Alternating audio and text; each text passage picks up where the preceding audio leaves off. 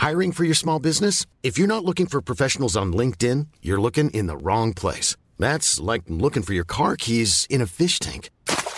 LinkedIn helps you hire professionals you can't find anywhere else, even those who aren't actively searching for a new job but might be open to the perfect role. In a given month, over 70% of LinkedIn users don't even visit other leading job sites. So start looking in the right place. With LinkedIn, you can hire professionals like a professional. Post your free job on linkedin.com slash spoken today.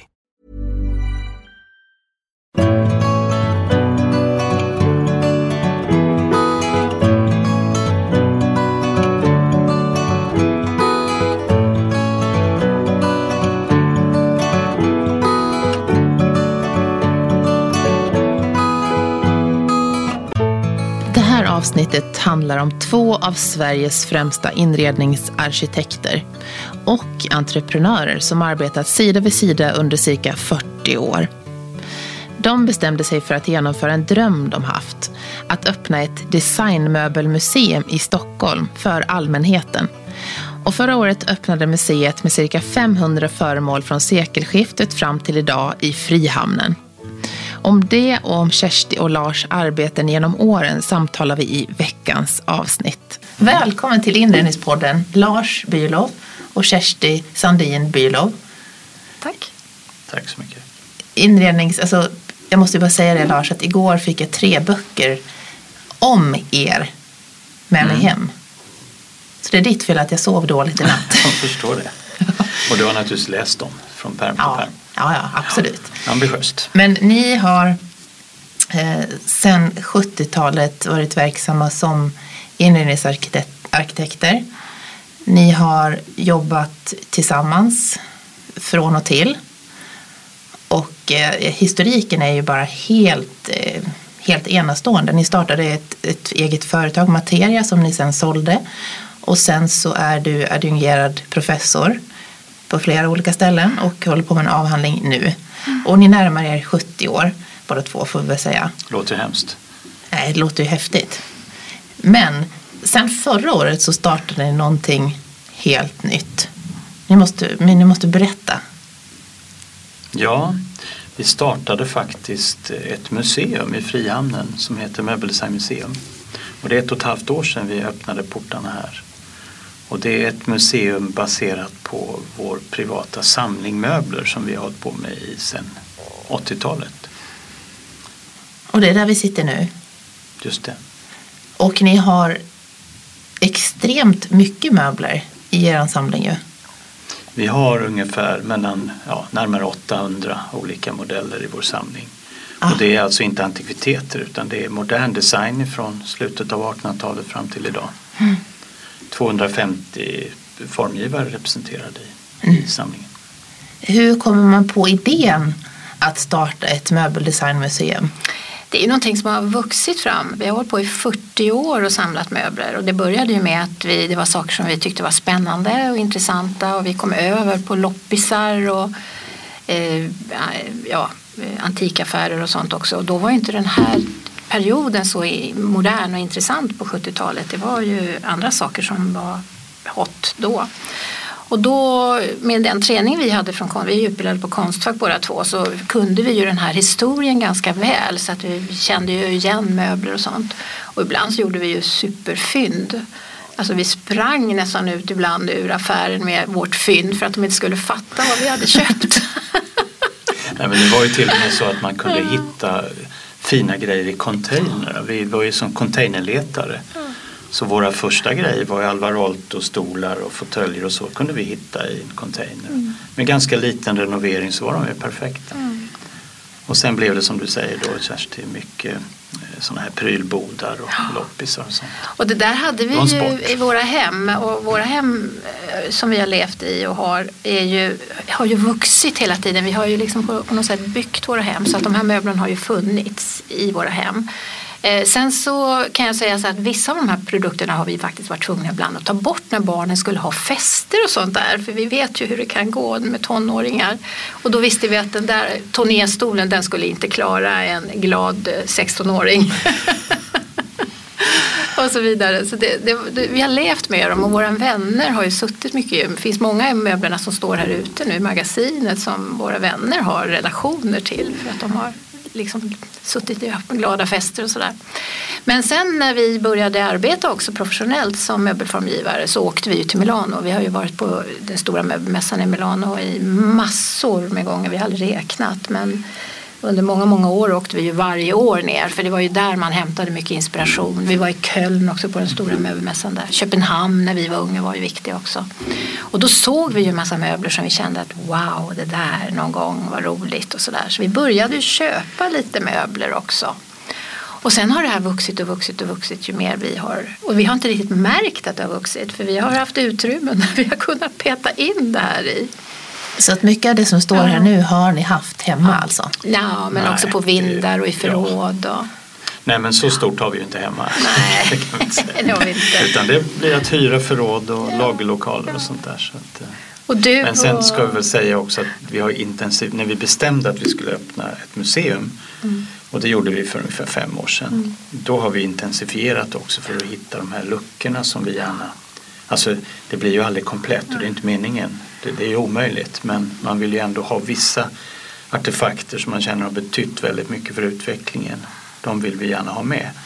Så att då har vi ju gått in mycket mer intensivt och, och köpt saker och det är framförallt på auktioner så att säga. Det är ju där vi hittar sakerna. Ah. Även utomlands har vi ju gjort också så vissa saker. Just de postmodernistiska föremålen, vissa har vi ju köpt utomlands och sådär. Så att vi letar ju, men vi vet ju vad vi letar efter för vi har ju en ganska tydlig strategi vad det är för typ av möbler vi vill visa. Och vad som är då kriterierna med de möblerna och så vidare. Så det, det, det följer vi väldigt väl. Och vi är båda överens när vi bestämmer att det där vill vi ha. Ja, så är ni det? Ja, det måste vi vara. Ja. Kanske inte alla gånger men i de flesta gånger är vi det. det, det blir en kompromiss då. Men hur kommer man på i, idén? Så var det liksom över morgonteet att nej men hör, ska vi inte starta ett möbeldesignmuseum? Men det handlar väldigt mycket om våra erfarenheter ja. både som designköpare som jag har varit som, som vd för företag och Kersti som utbildare. Mm. Att vi ser ju att det finns brister i historie uppfattningen bland unga formgivare och studenter. Det tyckte säkert de, den äldre generationen om oss också när vi var unga men det där med att vi, vi vill gärna med vår långa erfarenhet bidra till den kunskapen. Så att huvudsyftet med det här museet är faktiskt eh, som en service till, till design och arkitektur och hantverksstudenter. Det var så det började. Furniture Studies då som är ju underrubriken Eh, möbelstudier är ju, jag har ju märkt det väldigt väl som professor både, både på HDK i Göteborg då, och sen på Malmstensskolan här i Stockholm. Eh, att eh, eh, just den här närheten till föremålen är så viktig. Alltså vi blir ju mer och mer digitaliserade och man tittar, man ritar, alltså man skissar ju digitalt idag. Man, man, man är ganska långt ifrån det där att känna, att använda alla sinnen. Det blir väldigt bildbaserat. Och sen så ser vi ju också, för du som designköpare då under många år och jag som professor som har fått se så mycket vad unga studenter fastnar för. Vi ser ju också att det här är ungefär, det finns över hela världen, det ser ungefär likadant ut för man letar ju på samma sajter, man, det blir en helt annan typ av informationsinhämtande, alltså styling eh, och sånt, den typen. Och det gör ju att sakerna blir väldigt lika. Oavsett om det är asiat eller en norrman som har gjort det så kan det se nästan likadant ut. Och eh, det blir ju på något sätt lite torftigt. Va? Det blir ju väldigt same same på något sätt. Va? Och det finns ju så mycket djup i det här med att jobba med design. Också formmässigt. Eh, sen är det ju det här med tekniken och materialen. Du måste få känna på saker. Så här får ju studenterna med vita handskar dock eh, ta ner möblerna, eh, göra uppmätningar, provsitta, känna på dimensioner, titta på konstruktionsdetaljer och så vidare. Alltså det är en hel värld som finns här ute. Man skulle kunna gå hela livet här och bara studera i detalj du kan titta på till exempel hur tapetseringen har utvecklats under år, olika speciella intressanta detaljer och material, färger. Det finns så mycket sådana många, många historier här.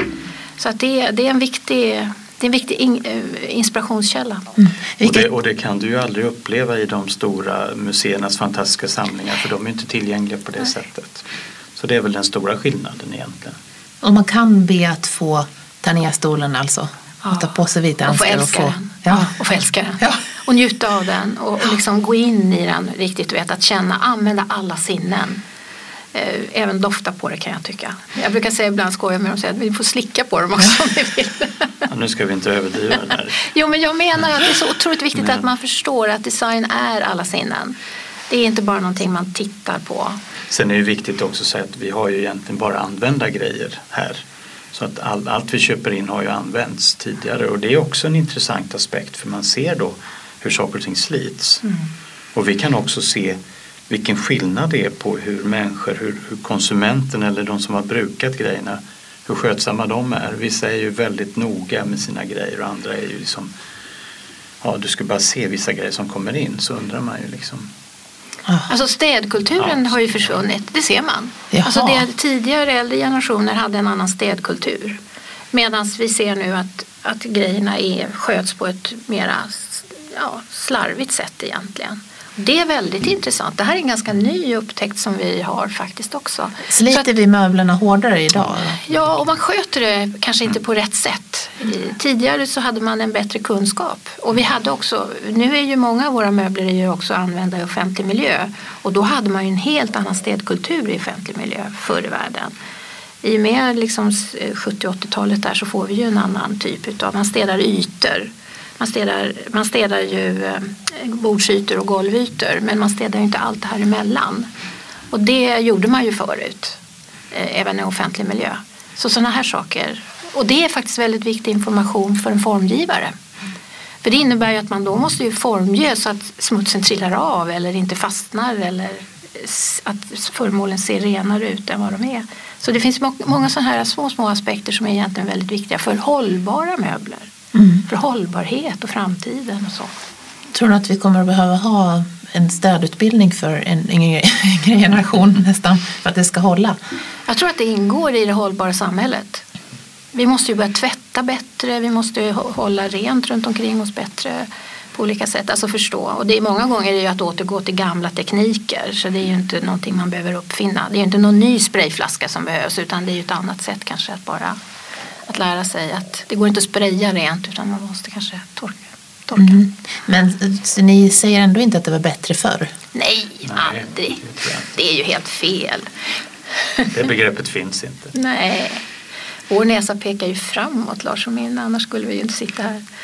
Men alltså det som Men, jag men känner... vad jag kan säga, eh, och motsäger jag mig själv kanske, men kvaliteten har ju förändrats också på möblerna. Det var ju en helt annan hållbarhetskvalitet rent tekniskt också och materialmässigt. Så där har vi ju i jakt på billigare varor har vi ju naturligtvis eh, förminskat kvaliteten på många sätt. Mm. Och, s- och speciellt den osynliga kvaliteten. Alltså det som är inne i föremålen.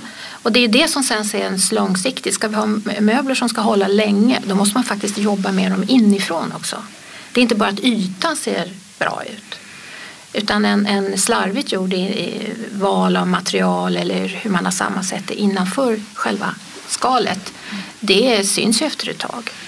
Och än så länge lever vi ju med, kvar med möbler i samhället som är producerade på det här lite, lite mer noggranna sättet där man har jobbat med kvalitet rakt igenom.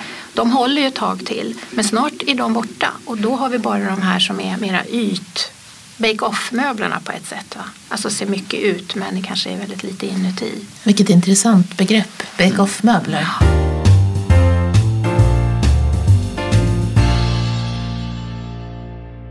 Men när ni köper in eh, möblerna till museet, vilka kriterier har ni då? Ja, alltså det, det här är ju, det är ju vår privata samling så det är utifrån Mm. oss själva. Vi har ju inget kulturvetenskapligt eh, eller konstvetenskapligt program runt det här. Nej. Intresse har vi ju naturligtvis men, men utan det är sånt som vi tycker har varit intressant för utvecklingen och det kan ju vara tekniskt och det kan ju vara materialmässigt, formmässigt, olika trender. Det är ju det vi vill kunna, man ska kunna gå här och, och få en spegling av samhällsutvecklingen i artefakterna alltså.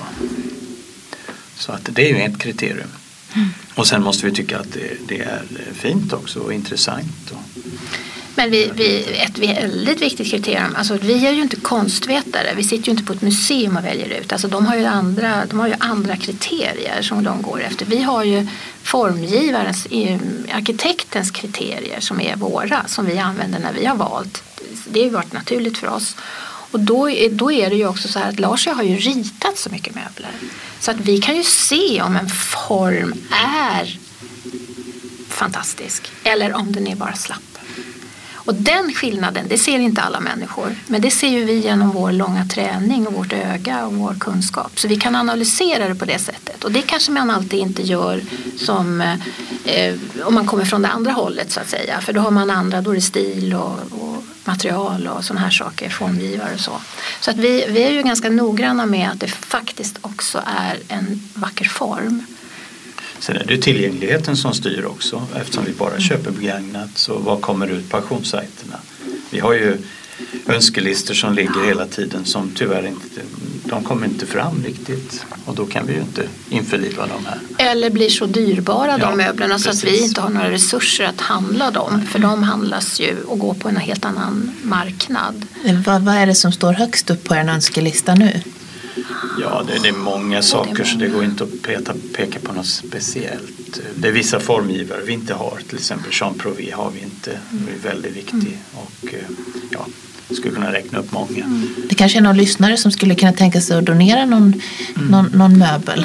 Det händer faktiskt att, att uh, museibesökare återkommer och säger att den här kanske vore intressant för er. Vi har fått några saker och då är vi väldigt försiktiga. Vi måste vara väldigt noggranna med vad vi tar emot och eh, det, det, är ju eh, det är inte så lätt alltid.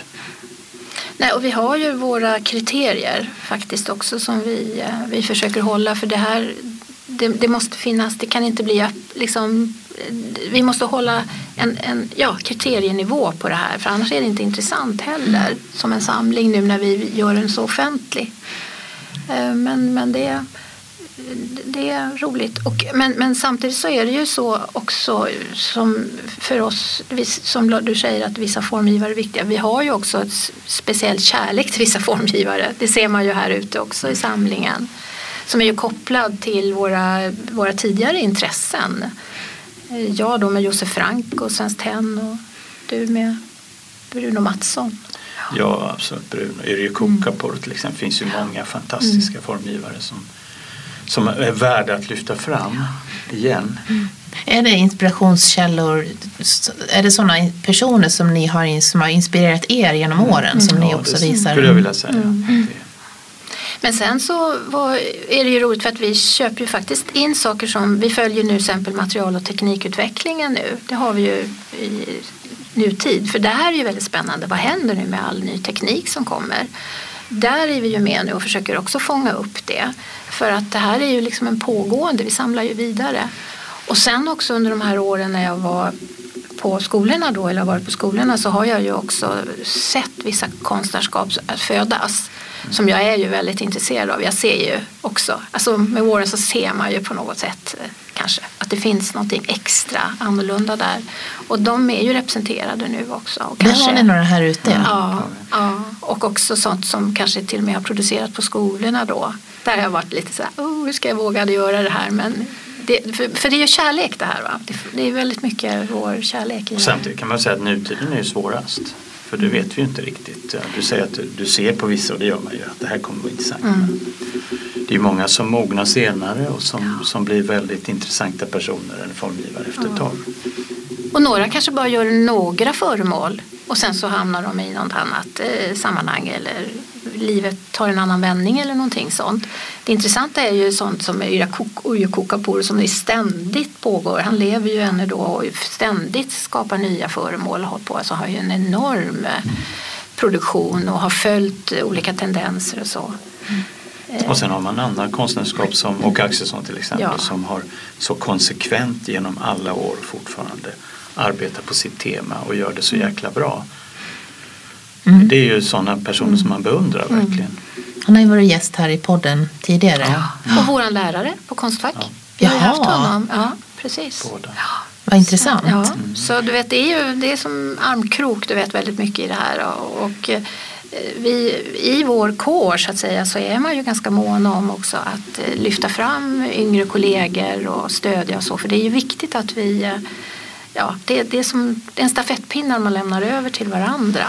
Och det, det är ju det vi gör nu också med Möbel Design Museum. Det är ju en stafettpinne.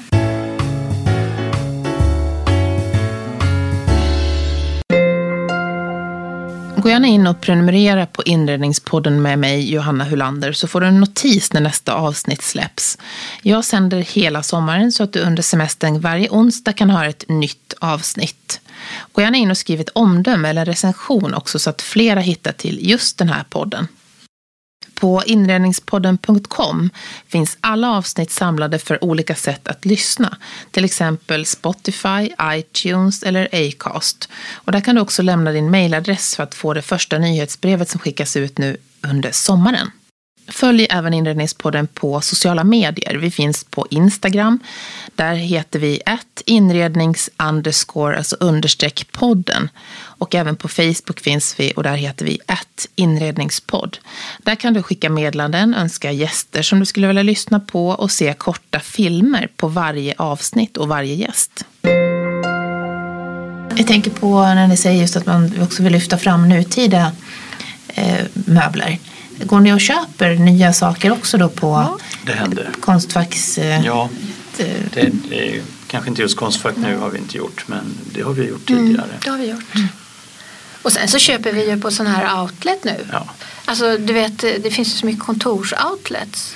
Där kan det ju finnas sånt som är ganska fräscht och nytt och så som vi vill ha. För det där vill vi ha utav den franska formgivaren. Någonting sånt. Så det går ju att hitta där också. Och då kanske bara en stol för det är någon provstol eller någonting sånt där. Då är vi jätteglada över. Det är hellre det än fyra stycken för då har vi ju tre över. Hur går processen till när ni köper in? Jag kan tänka mig att det är eh, lite speciellt. Mm. Köper ni båda in?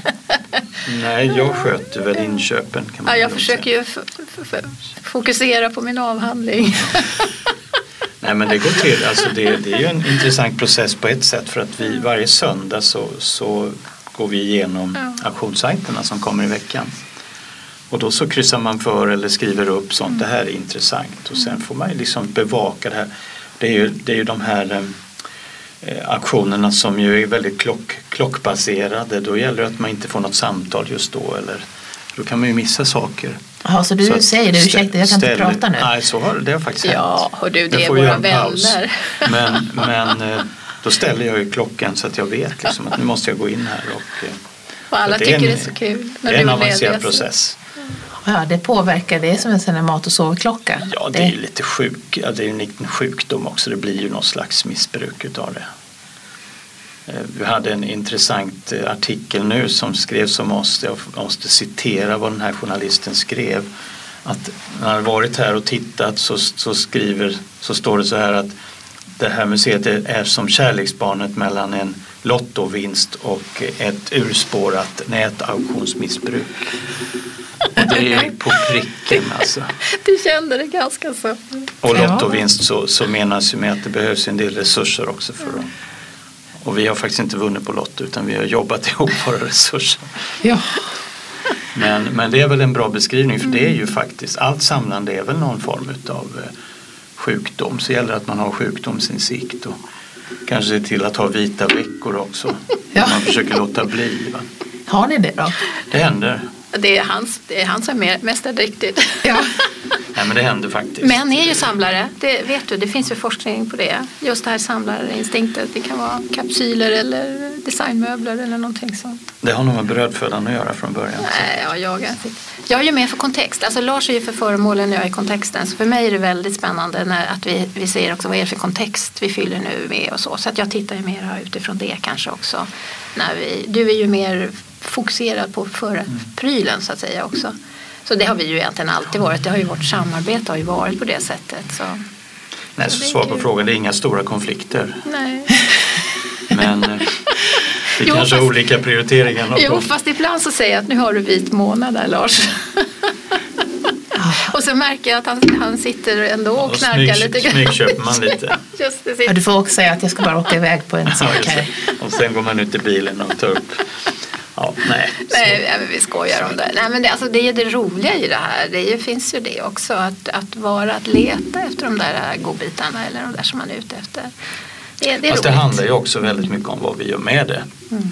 Alltså att jag är inte intresserad av samlandet i sig utan det, det samlandet är ju så spännande därför att vi kan göra temautställningar, vi kan göra seminarier. Vi, kan, vi håller ju på jättemycket med sånt. Mm. För nu har ni en temautställning just nu utanför dörren här.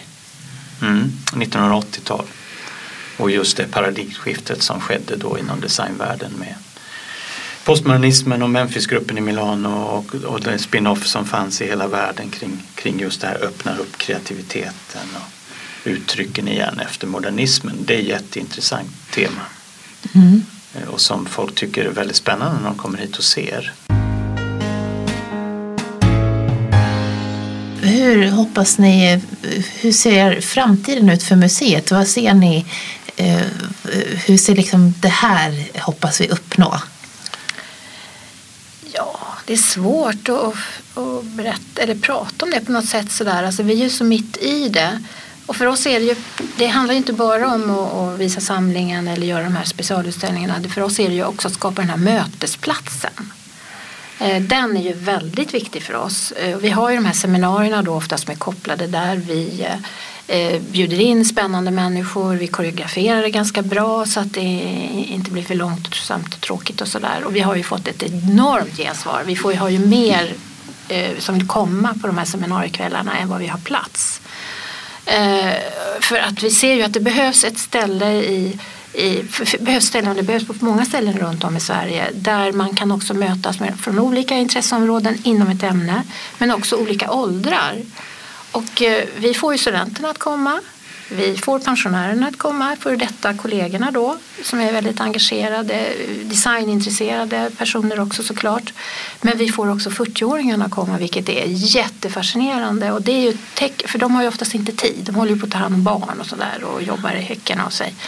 Så att, att de kommer hit är ju för att, därför att det är ett sånt spännande mix utav människor. Och det är det vi behöver. För vi ses oftast för mycket i eh, stuprör.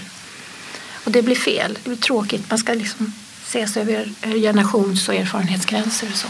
Mm. Så här uppstår det många fina möten här ute och kontakter och så. Och det, det brinner jag ju enormt mycket för. Mm. Och du skriver din avhandling om Ja, men det är ju mer meeting science alltså, och arkitektur, hur, hur, rummet påverkas, alltså själva mötesproceduren eh, påverkar utav rummet och det är många andra parametrar där också som jag tar in så det är ju på vetenskaplig nivå. Mm. Men jag, jag, jag brinner och det har vi ju gjort även på materiatiden. Det var ju vår stora grej på vårt möbelföretag också. Vi skapade ju hela det.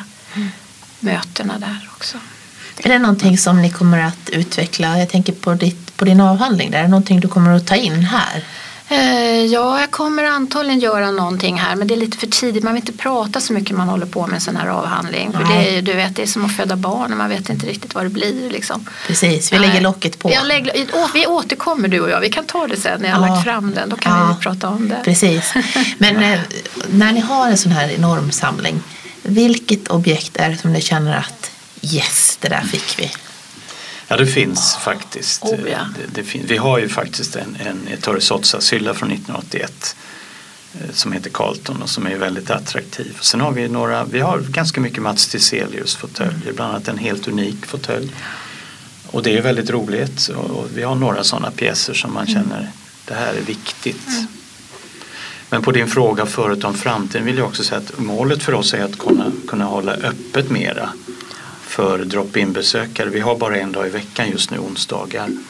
Målet är att öppna upp på helgerna så att vi kan få mera tillströmning då folk verkligen har tid att komma och de som reser in från landet har möjlighet att och, och komma hit. Vi har ju väldigt mycket utländska besökare också. Ja, vi har fler utländska besökare än svenska. Jaha. Vilket är helt fascinerande.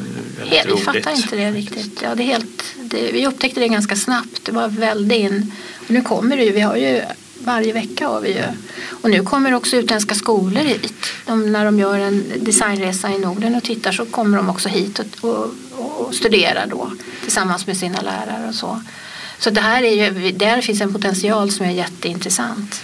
När man startar ett eget museum, mm. hur, har ni eh, får man några, någon hjälp? Tyvärr inte. Vi har det här är helt eh, finansierat mm. av oss själva. Så att det är ju också en framtidsfråga. Vi måste naturligtvis ha extern finansiering på sikt för att vi ska kunna driva det här. Men just nu är det baserat på, ja, som en slags filantropi för vår egen, ja. våra egna så säga, resurser. Eh, vi vill ju också visa att en sån här plats behövs på många sätt och, och vi vill kunna göra det utifrån vår erfarenhet, vårt perspektiv. Eh, och därför så känns det ganska skönt, har varit skönt att vi har varit så självfinansierade. Det är vi själva som bestämmer. Vi bestämmer exakt, nu ska vi göra en sån här utställning. Och så kör vi bara utifrån vår samling och vår kompetens och med vårt nätverk runt omkring då, kanske seminarier och sådana saker. Och det är väldigt roligt att kunna göra på det sättet. Men börjar man få många andra intressenter in då börjar man bli uppstyrd också. Så att någonstans har vi velat, vi har velat jorda den här verksamheten också för att visa vad det går för. Nu ser vi ju, nu har vi ju siffror, vi vet hur mycket besökare vi har, vi vet vilka målgrupper vi når och nu kan vi börja prata om det så att vi också kan få stöd som är riktad på ett brett sätt. Mm. Och vi tickar ju in i så många boxar just med tanke på att vi vänder oss också till studenter. Det är ju det som är jättespännande. Det är ju ett av de stora ehm, problemen kan man säga för alla verksamheter. Det är ju hur man når de unga. Och det gör ju vi faktiskt. Så det, och det vill vi ju utveckla ännu mer faktiskt också framöver. Ni har ju formgett otroligt mycket möbler själva genom åren. Sen, sen starten på 70-talet då. Och ni har ju en samling med era egna möbler här på museet också. Vad, vad, hur eh, känner ni inför det? Kan ni känna så här, men det här, det här är vi stolta över idag? Ja, absolut. Oh, ja. Ja, det finns ja. det. Det finns väl undantag också som säger vad fan gjorde vi den för? Ja men de är inte med de är inte med här. men, eh, nej, men alltså det, det som jag tycker varit intressantast med vårt eget eh, arbete eller konstnärskap det är ju att vi har jobbat mycket med vardagsinnovation. Mm. För det tycker jag är väldigt viktigt att man tittar på de där praktiska små detaljerna. Jag kan ta ett exempel med eh, vi konstruerade en soffa som var självrensande så att det var en glipa mellan sits och rygg som gjorde att all smuts i offentlig miljö då ramlade på golvet. Vilket ju var väldigt uppmärksammat och som nu är nästan en standard hos möbelföretag. Så där har vi påverkat och vi har väl också påverkat eh, mötesrummen, hur de ska se ut. Vi var väldigt tidiga med det som idag heter eh, aktivitetsbaserat. Eh, det gjorde vi för många, många år sedan, den typen av möbler. Den heta frågan aktivitetsbaserat mm. eller inte. Ja, ja, det... Den kan vi prata om sen du och jag ja. när vi tar min avhandling. Ja, För den kommer handla mycket om det. Det finns en backlash på det naturligtvis. Men eh, det kommer ju. Ja, så är det. så det är många det... sådana möbler som vi har som vi känner att jo, men här, det, det är, de är inte bara estetiskt och, och tekniskt bra lösta utan de har också en viktig funktion. Vi är ju ganska mycket modernister på det sättet. Mm.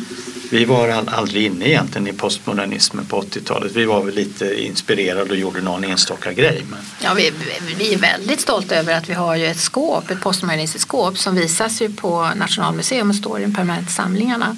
Och den köptes ju in av Nationalmuseum då för 33, 1985. Ja, jättelänge sedan. Och har stått ända fram till renoveringen i, i den permanenta samlingen. Och då tänkte vi så att ja, men nu åkte den, åker ju den där ut till något magasin. Men den står där igen och det är ju vi jätteglada över. Det är fantastiskt roligt för oss faktiskt. Eh, och det var ett skåp som vi gjorde för en specialutställning som vi var inbjudna till på eh, Svenskt Tenn. Josef Frank skulle ha det året fyllt då 100 år och då gjorde vi det som en hommage till Josef Frank, då, ett rött kabinettskåp och det är bara en limiterad serie och brukar gå ibland på auktioner och sådär. Så det, annars har vi ju jobbat med This podcast is brought to you by eHarmony, the dating app to find someone you can be yourself with. Why doesn't eHarmony allow copy and paste in first messages? Because you are unique and your conversations should reflect that. eHarmony wants you to find someone who will get you. How are you going to know who gets you? If people send you the same generic conversation starters, they message everyone else. Conversations that actually help you get to know each other. Imagine that. Get who gets you on eHarmony. Sign up today. Ryan Reynolds here from Mint Mobile. With the price of just about everything going up during inflation, we thought we'd bring our prices down. So to help us, we brought in a reverse auctioneer, which is apparently a thing. Mint Mobile unlimited premium wireless. Have to get 30, 30, bit to get 30, bit to get 20, 20, 20, bit to get 20, 20, bit to get 15, 15, 15, 15 just 15 bucks a month. So, Give it a try at mintmobile.com slash switch. $45 upfront for three months plus taxes and fees. Promo rate for new customers for limited time. Unlimited more than 40 gigabytes per month. Slows. Full terms at mintmobile.com. är de många, alltså de många miljöerna som för, för med, medborgarnas miljöer och så vidare. Eh, offentlig miljö i första hand och så. Så det där är ju kanske ett av de få exklusiva sakerna.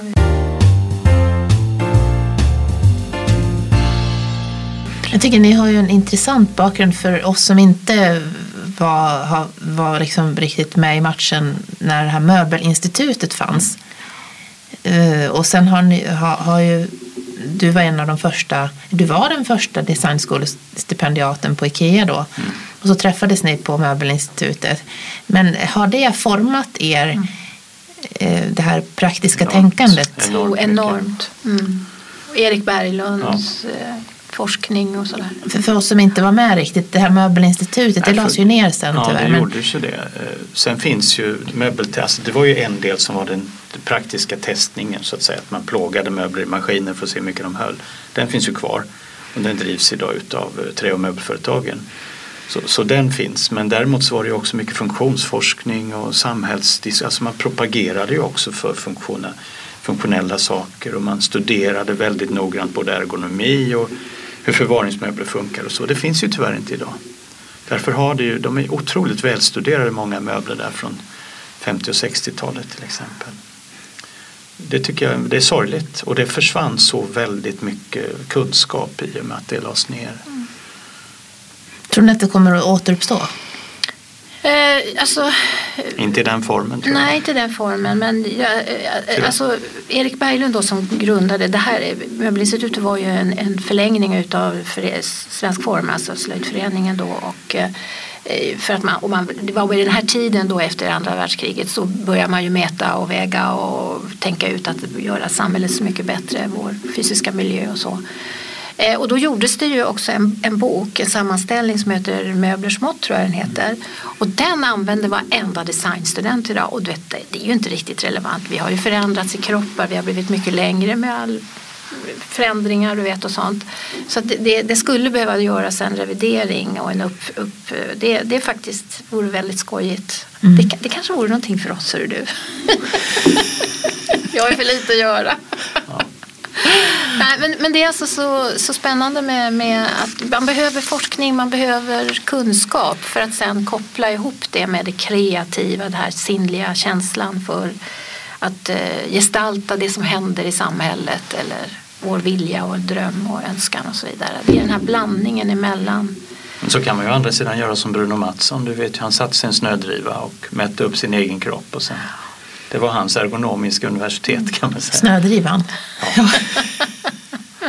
Så man kan göra på olika sätt. Ja, det Men det är viktigt, det skulle vara otroligt bra om, om man började forska igen på hur vi beter oss och eh, vad vi behöver, grundläggande basala funktioner. Med hjärnforskningen nu så, så har vi ju också många, kan vi förstå lite mer hur vi fungerar och så. Så att det, det, det kommer att finna- komma spännande. Men då får man hoppas att den inte blir sån här popforskning om man säger. Va? Alltså en populär, det lätt, kan lätt bli det idag. Det behövs ju faktiskt att man, man jobbar lite seriöst och inte bara går in och river av någonting utan att man verkligen tittar historiskt också vad det är som har hänt och så vidare. Och jag, jag tror ju också, jag, vi ser ju så mycket förändringar, alltså hela det här digitala förändrar ju hela vårt sätt att ta in information, att vara och så. Eh, samverka med varandra och så vidare. Och det här behöver vi ju ha kunskap om så att vi kan också skapa de här miljöerna och föremålen, möblerna som ska liksom, stödja oss i de här processerna som pågår i rummen. Och det, det, det är en väldigt viktig framtid. Mm. För jag tänkte det, ni har ju jobbat som sagt över 40 år med att ta fram, skapa möbler och inredning. Och, och jag tänkte på det, här, hur tror ni framtiden kommer att se ut? När det, när det gäller ma- materialval och teknik, vi ser ju AI kommer, Philip Stark har, har, har i samverkan med AI tagit fram en stol. Hur, hur, vad tror ni 40 år framåt? Hur kommer det att se ut? Ja, alltså det, hållbarhetsfrågorna är ju basala för alla idag så de, de, de måste ligga i botten för allt vi gör. Och material, alltså det är ju så här att trä till exempel är ju ett väldigt bra material. Om man tar materialmässigt förutsatt att, att möbeln måste leva 50 år, samma så lång tid som det tar för ett nytt träd att växa upp. Då är det ju egentligen en total cirkulär ekonomi runt det. Sen kommer det nya kompositmaterial, det kommer ju så väldigt mycket nytt och spännande, nya textilier och mm. Eh, det är jättespännande det som sker nu. Det hade varit väldigt kul att vara ung formgivare ja, nu. Alltså det skulle vara så vi får återfödas. Med den erfarenheten. Ja. precis. Och så skulle man ändå ha den långa erfarenheten ja, ja, ja. Precis. Hade det, det, hade varit jättekul. Ångrar ni er? Nej. Det skulle vara något annat. Nej, vi har fått, alltså, nej, om man tittar bakåt så, här så har vi varit med om en fantastisk utveckling i samhället och vi har ju kunnat eh, komma från i, i, liksom ganska enkla bakgrunder och fått göra allt det här och så. Det hade ju inte varit för hundra år sedan. Så att det är ju, vi, är, vi är väldigt tacksamma över att vi har fått verka i... Men för att knyta ihop det med framtiden, alltså det här med, med kvalitet. Alltså att verkligen nu, vi har ju haft en period då man har underminerat kvaliteten i möbler mm. därför att just kostnadsjakten och produktionen i, i lågkostnadsländer och så. Vi måste ju tillbaka till att göra saker som håller länge.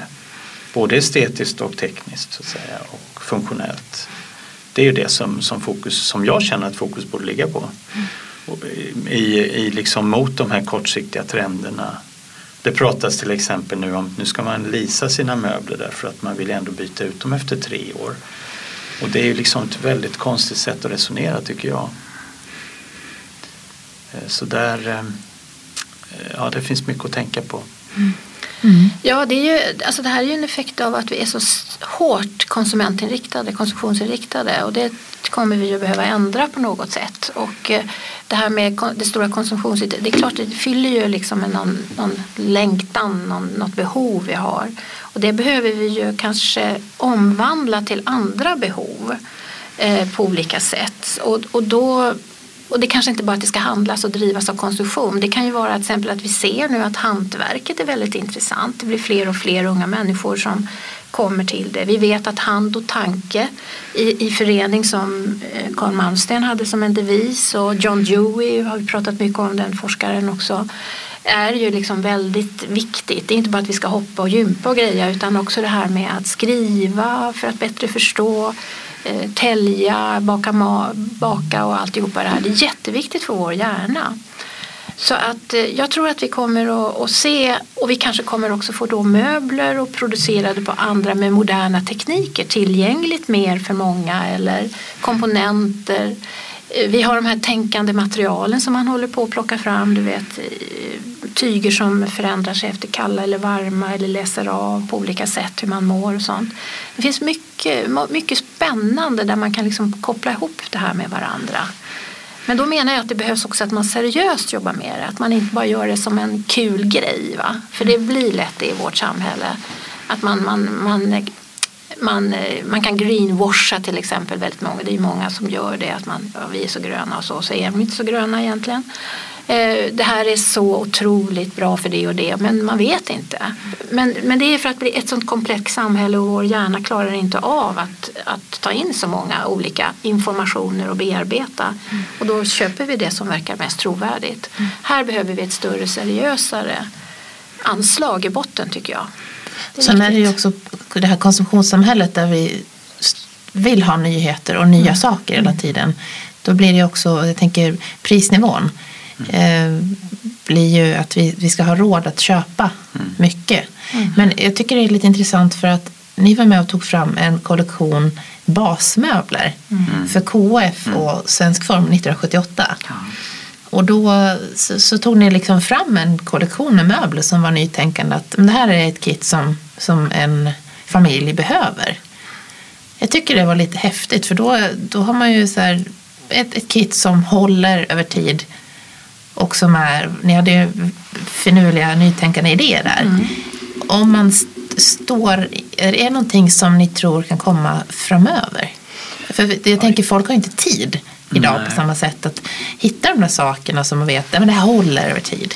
Kanske inte det programmatiska arbetssättet som, som fanns här som ju var väldigt spännande. Och vi var, vi, det var inte vi som gjorde det ensamma, vi var en del utav det. Vi gjorde vissa saker i det, i, i det projektet. Men eh, jag tänker väl så här att om man tittar på unga människor idag så, så många köper ju basgrejer, alltså enkla grejer och sen köper man också, som inte vi gjorde då, någon väldigt exklusiv hantverksmässig produkt som man är väldigt stolt över eller någon riktig som designikon.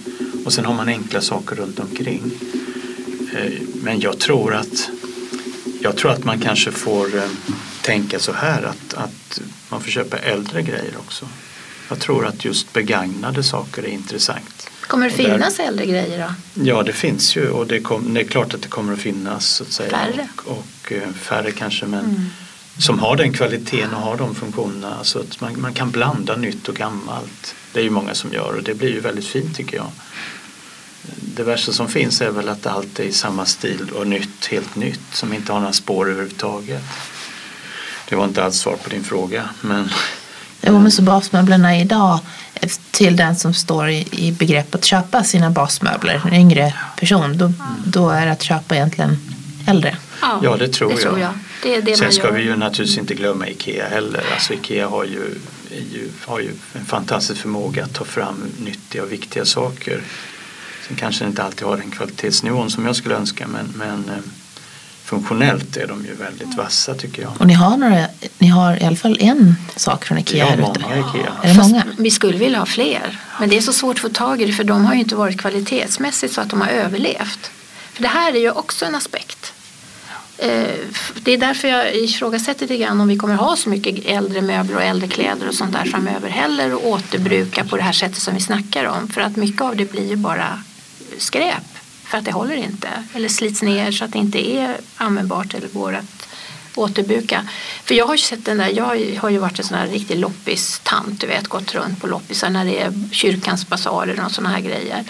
Och gjort väldigt mycket fynd, sånt som vi har i vårt hem, liksom föremål och glas och tallrikar och grejer och så. Och jag så har ju verkligen fått, under de här 40 åren följt från att man kunde verkligen komma åt fantastiska saker Eh, som då inte var så vanligt att man handlade till att se hur det började det som var glasmassa blev sen lackerat på utsidan på glaserna. Ni vet för att det skulle vara rött eller blått och sådär på 60-70-talet. Så, alltså hur, hur, hur, hur det blir sämre och sämre. Faktiskt. Det är bara att gå på någon av de här myrorna eller någon och så ser du det. Och jag, är inte så, jag köper inte så mycket den typen av kläder på det sättet på Myrorna. Jag köper i second hand i, i kanske sådana här dammodebutiker second hand som finns, jag har funnits. Och där finns det ju än så länge kvalitet men jag kan tycka nog att den kvaliteten sjunker också. Så att det är ju det här med, och kvalitetsbegreppet är ju ett otroligt intressant ämne. För vad är det som situerar kvalitet för oss? Det är så, så brett och, och så vidare. Och, och vi kan ju prata om kvalitet men kvalitet är ju faktiskt någonting som du upplever. Du ser det, du känner det, du ser det med, med blotta ögat om det är kvalitet eller ej. Och sen, men sen är det ju det att det är ganska skönt också att få hjälp.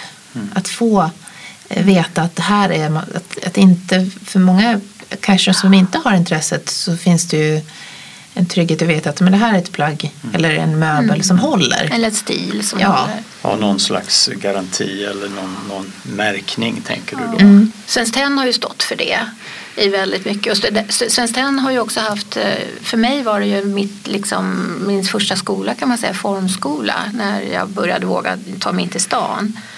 Eh, för att titta och på, och, och, som butik så har det ju varit fantastiskt att se eh, både textil och föremål och, och möbler och sånt där och man har ju kunnat ta på sakerna där. Det kan man ju bara göra, det kan man inte göra på museerna men på en butik kan man det. Så så Svensk Form har ju nog varit betytt väldigt mycket många formintresserade. Och det har ju varit lite upp och ner rent trendmässigt Svenskt Tenn genom åren. Det har varit väldigt ute och nu är det ju väldigt inne. Eh, Så att eh, där, det, alltså det här att kunna eh, att vara, att skapa ett stilideal och det fyller ju om två år eller tre år så fyller det ju hundra år det här företaget vilket ju är helt unikt, världsunikt.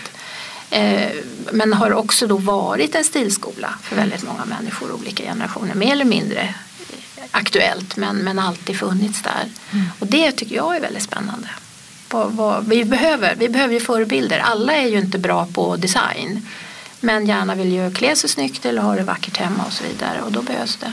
Och då behövs det ju alltid. Idag finns det ju så många människor som är intresserade av det här och som hjälper och stödjer i olika sammanhang och så. Så att vi har ju en ganska hög kultur på det sättet också. Mm. Jag tänker, ni har ju arbetat tillsammans som par sedan 70-talet. Det är ju ganska unikt. Mm. Att, att ha... Du menar att vi fortfarande är gifta trots det? Ja, trots det. Trots det. Eh, det måste, vi måste ju få höra lite om hur det funkar att jobba så intensivt tillsammans. Ni har drivit företag tillsammans och ni, nu har ni skapat ett möbeldesignmuseum tillsammans. Och vi har en familj tillsammans. Ja, en vi har familj. barn tillsammans. Ja. en hund har vi haft också en gång. Hur, hur får man det? Det är ju otroligt häftigt.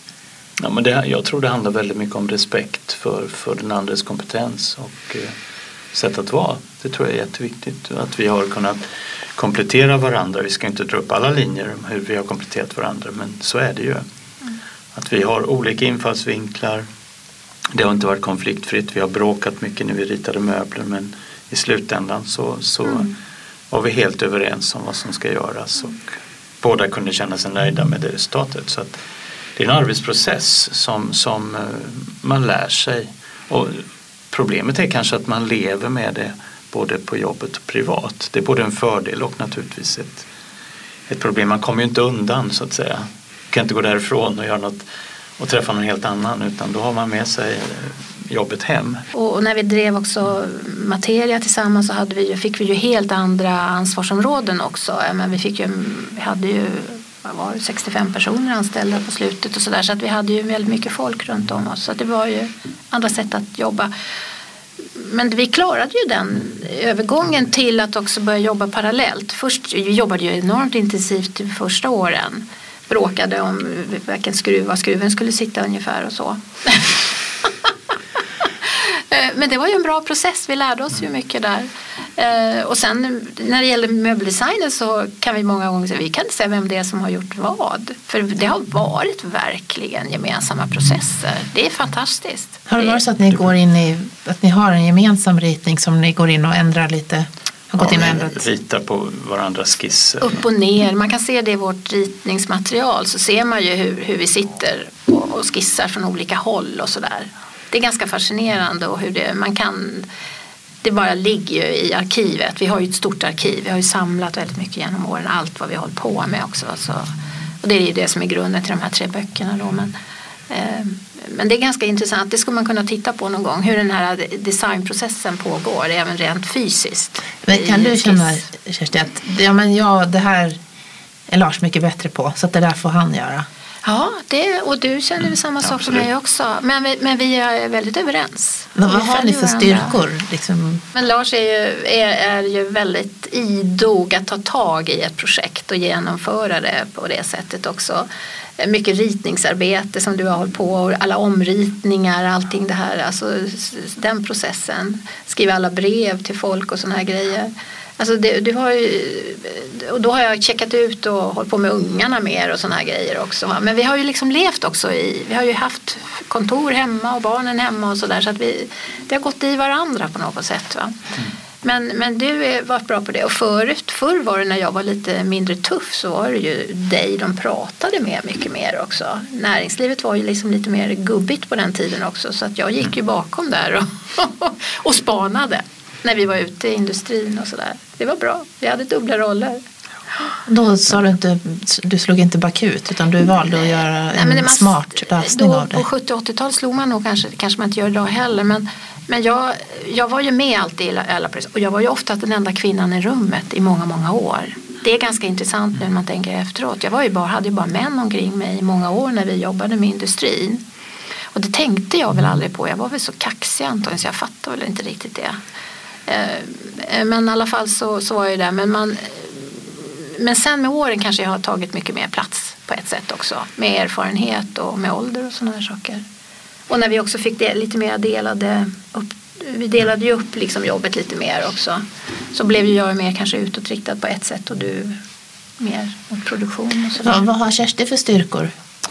Jo, alltså enormt eh, intellektuell person och eh, väldigt, ja, väldigt stilsäker. Jag skulle säga att Kersti har ett absolut gehör vad gäller form och färgsättningar och textilier och hela paketet. Så det är ju, eh, det är ju en guru på det sättet.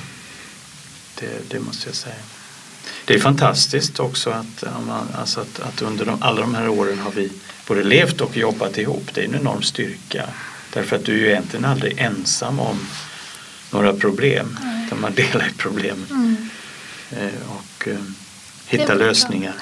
Och vi har oftast varit två, du vet också när vi har haft möten med, med industrin och så när vi jobbade som industri. Så det var väldigt bra. Alltså, du snackade med dem och jag lyssnade och sen gick vi in och då visste vi vad de hade sagt. Och, alltså, du vet, det är bra när man är två. Jag tror att överhuvudtaget är väldigt bra.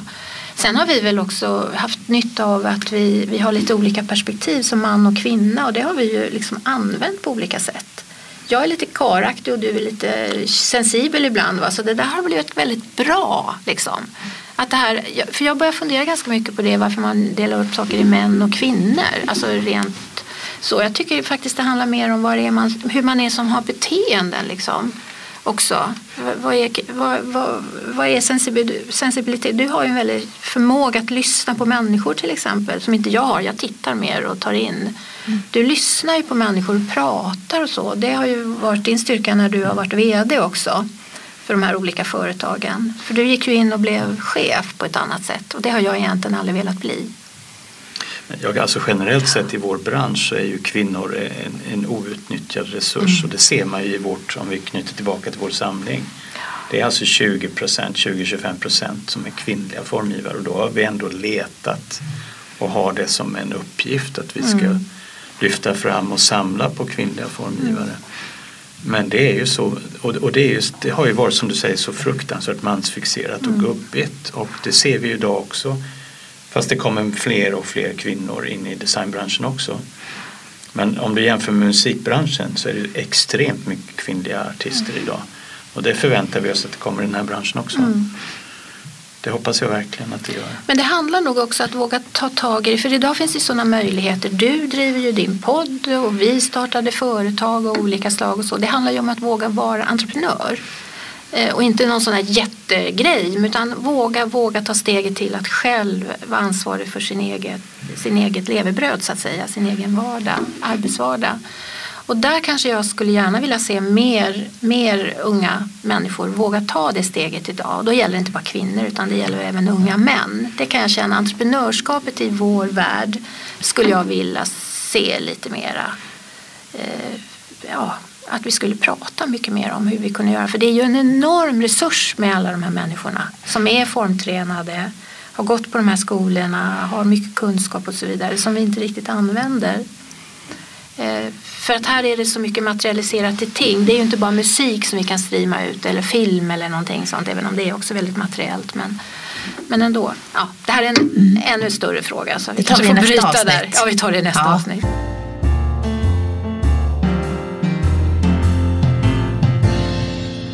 Jag tänker på balansen. Vi, ibland så frågar jag gästerna om balansen i livet. Just när man är, i, när man är mitt i livet. Mm.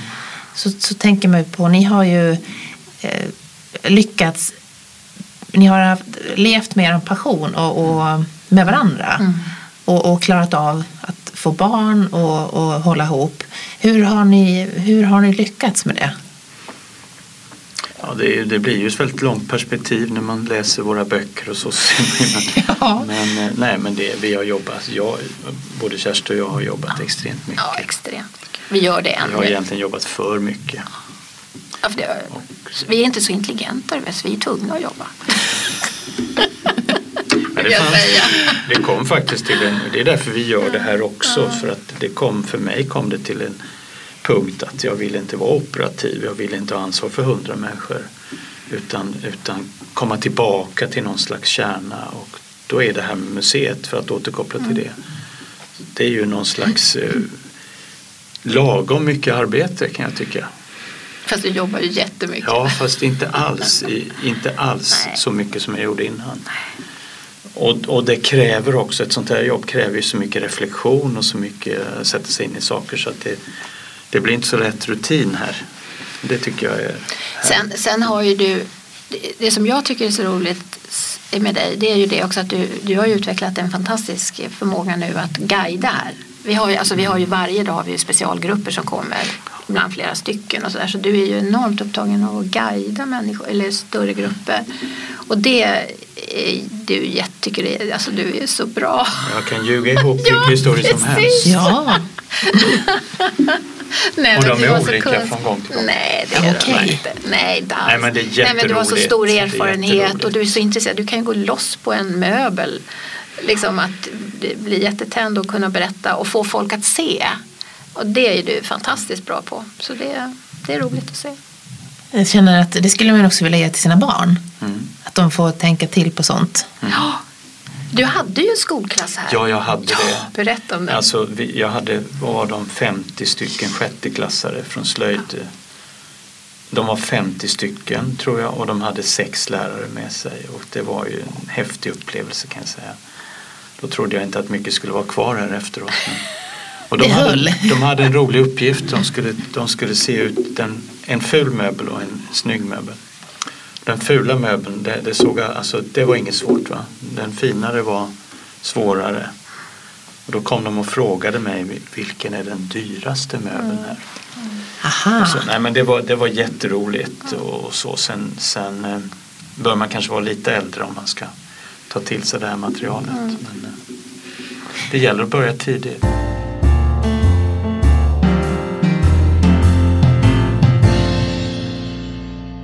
Hur ser det ut hemma hos er nu? Har ni, har ni liksom en minimalistisk stil när allting står här? Allting står här ja.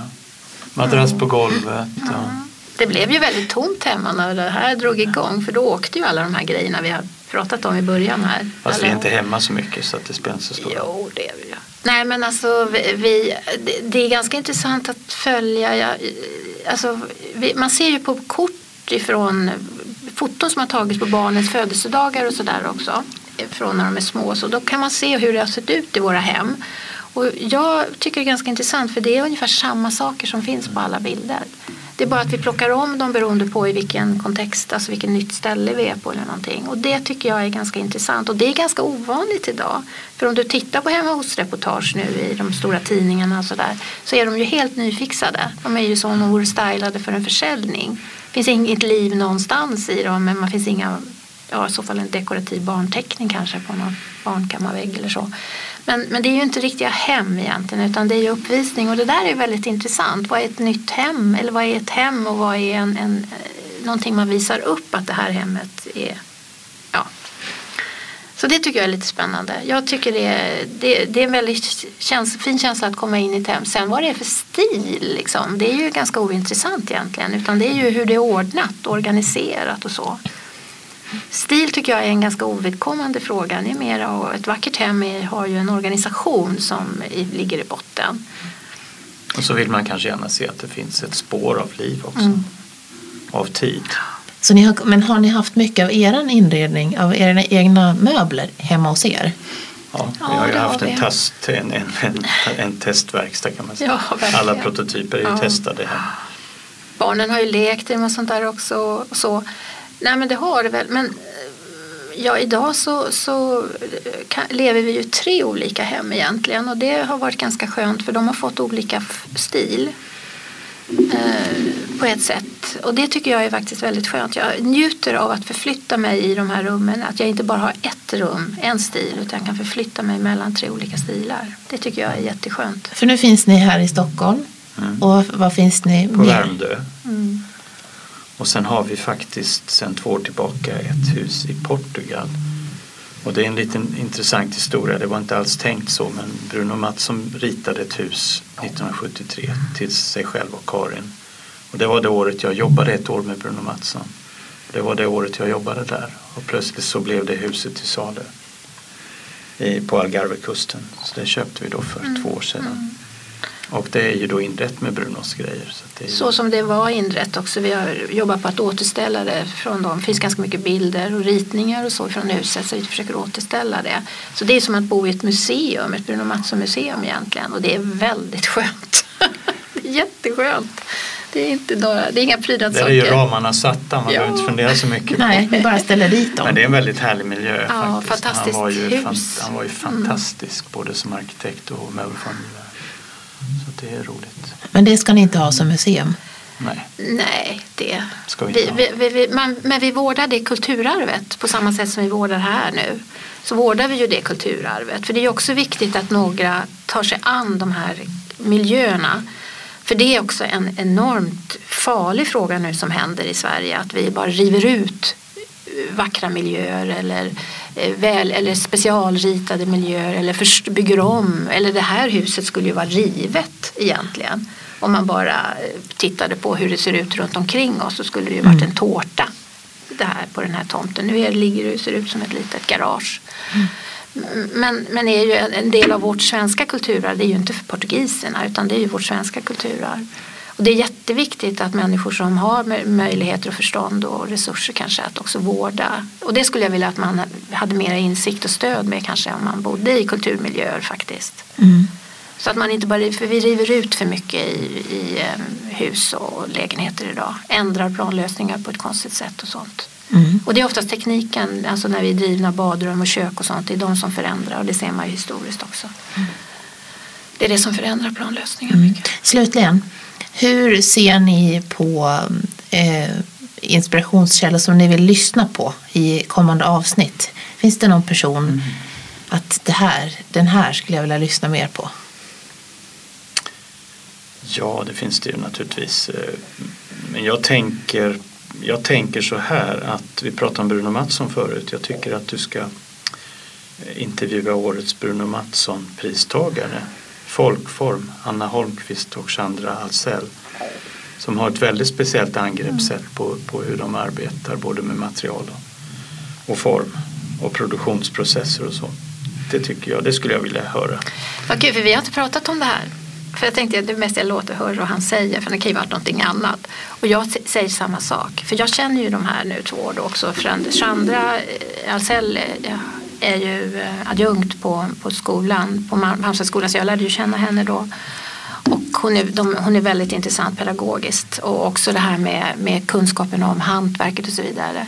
Anna forskar ju om hantverket in i framtiden också. Alltså materialet och masonit som de har jobbat med och så. så jag, de, de är två unga kvinnor, de, de ska du prata med. De, de tycker jag skulle vara väldigt intressant faktiskt att Kul. lyssna på. Kul att ni säger samma, samma person Ja, också. det var jätteroligt. jag vågade inte. Jag tänkte jag ska, ja, jag- det var den svåraste frågan du hade. Liksom, så här. Ja, gått och tänkt på det hela morgonen. Här. Ja, det säger lite om ert, ert, er samspelthet. Kanske. Ja. Om man vill hitta hit till Möbeldesignmuseet, hur hittar man det? Jo, men lättast går man in på vår hemsida som, som heter mobeldesignmuseum.se. Där står ju då till och med en liten film hur man hittar hit. Så att det är väl enklast att förklara i radio så sätt. Tusen tack Lars och Kersti. Tack. Tack själv.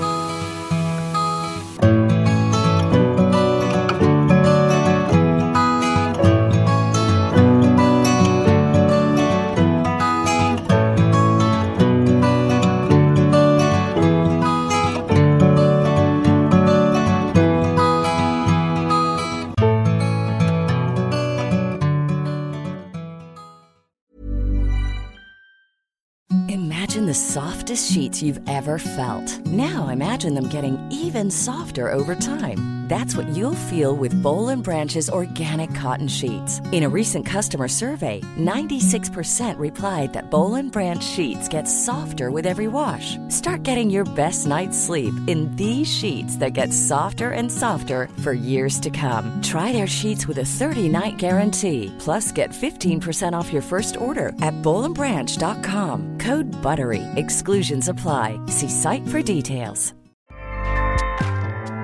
ACAST powers the world's best podcasts. Here's a show that we recommend.